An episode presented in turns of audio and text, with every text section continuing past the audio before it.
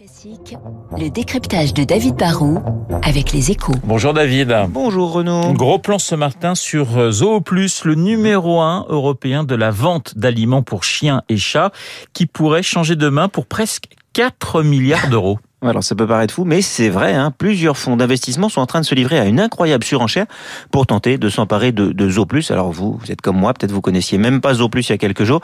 C'est en fait un peu le, le Amazon des croquettes pour chiens. C'est un site internet qui est parti de rien en Allemagne il y a un peu plus de 20 ans et aujourd'hui bah, ils sont présents dans une trentaine de pays européens. Ils ont quand même plus de 8 millions de clients réguliers et ils ont quand même dégagé un chiffre d'affaires de 1,8 milliard l'an dernier rien qu'en vendant des pâtés pour nos toutous et nos minous. Et c'est pour ça qu'ils valent autant d'argent, David bah, Ils valent autant d'abord parce qu'ils ont une incroyable croissance. Alors, revenus ont bondi de 18% l'an dernier. C'est sûr que le confinement a aidé, hein, puisque les magasins étaient souvent fermés. Mais ils pensent quand même qu'ils pourraient atteindre presque 4 milliards de revenus en 2025, plus que doublé. Hein. C'est pas mal pour un groupe dont le chiffre d'affaires a lui déjà triplé depuis 2014. L'autre force de, de, c'est qu'ils ont même pas 800 salariés, pardon. C'est une machine à vendre de la croquette via Internet. Et du coup, bah, comme il n'y a pas de boutique, ça limite considérablement les frais de personnel. Et ça, bah, ça dope les marges qui sont d'environ 30%. Et puis enfin, ils sont devenus tellement gros que comme tous les distributeurs, bah, ils ont lancé à la fois leur propre marque distributeur, moins cher, hein, qui leur permettent d'être très compétitifs, et ils ont lancé un deuxième site un peu plus low cost pour éviter d'être concurrencé par un Lidl ou un Action de l'alimentation animale.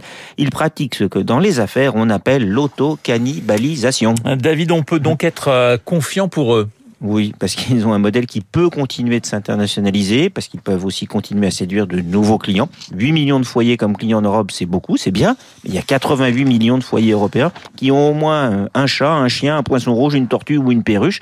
Au total, il y a plus de 100 millions de chats en Europe, plus de 90 millions de chiens. Et les animaux domestiques, eh bien, ça mange tous les jours et puis ça chasse pas trop. Du coup, l'industrie l'alimentation animale écoule plus de 8 millions et demi de tonnes de nourriture par an et ça génère presque 22 milliards d'euros de chiffre d'affaires. Zooplus est un gros acteur, mais il n'a finalement aujourd'hui qu'une petite part de marché. Normal du coup que cela donne de l'appétit à certains investisseurs qui rêvent de les racheter. Voilà, le décryptage de David Barou sur l'antenne de Radio Classique. On a des moyens spéciaux énormes sur l'antenne de Radio Classique grâce à notre réalisateur Marc. De... Je vous rappelle que mon invité, juste après le journal de 8 heures, sera le professeur Gilles Deray, chef du service néphrologie à la Pitié Salpêtrière.